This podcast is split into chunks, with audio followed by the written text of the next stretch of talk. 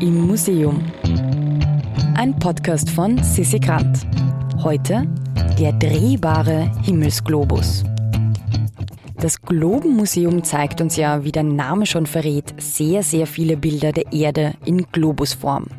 Heute werfen wir aber keinen Blick auf die Welt hinunter, sondern in den Himmel hinauf, indem wir gemeinsam mit dem Direktor der Sammlung Jan Mokre vor einer goldenen Kugel stehen die uns eine Sternenkarte zeigt. Also mein Name ist Jan Mokre und wir befinden uns im Globenmuseum der Österreichischen Nationalbibliothek. Das Globenmuseum ist das einzige seiner Art weltweit. Wir sammeln Globen, wir forschen über Globen und wir stellen aber unsere Objekte auch der Öffentlichkeit in einem eigenen Museum zur Verfügung.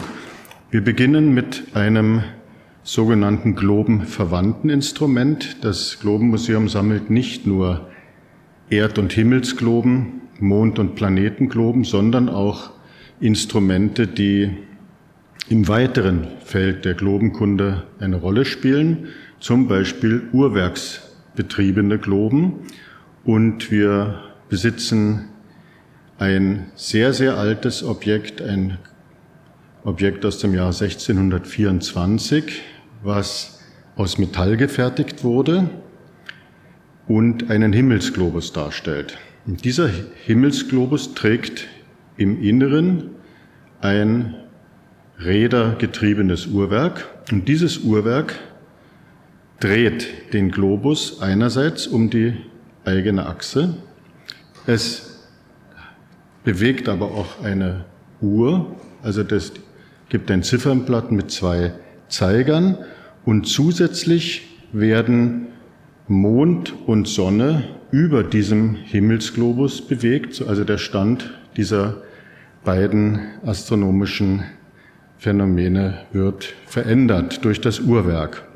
Und so sehen wir also ein sehr interessantes Objekt, was sich hier bei uns im Museum leider nicht dreht, aber was durch das Uhrwerk natürlich in eine drehende Bewegung versetzt werden könnte.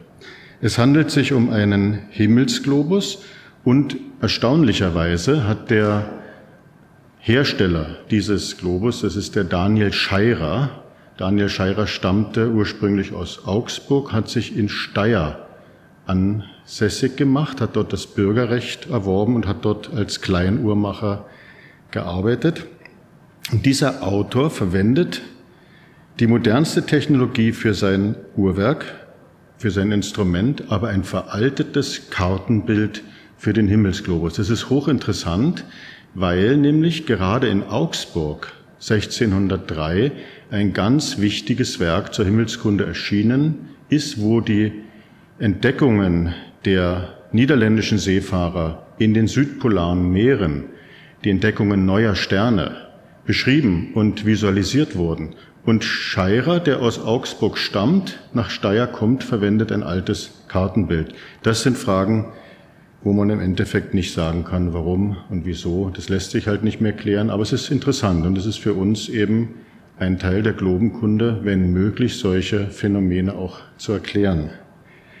Ja, das Bild des Himmels hat sich ja verändert. Es gibt ähm, 48 traditionelle antike Sternbilder, es gibt dann von Gerhard Mercator eingeführt zwei weitere. Dann hätten wir 50 Sternbilder Mitte des 16. Jahrhunderts.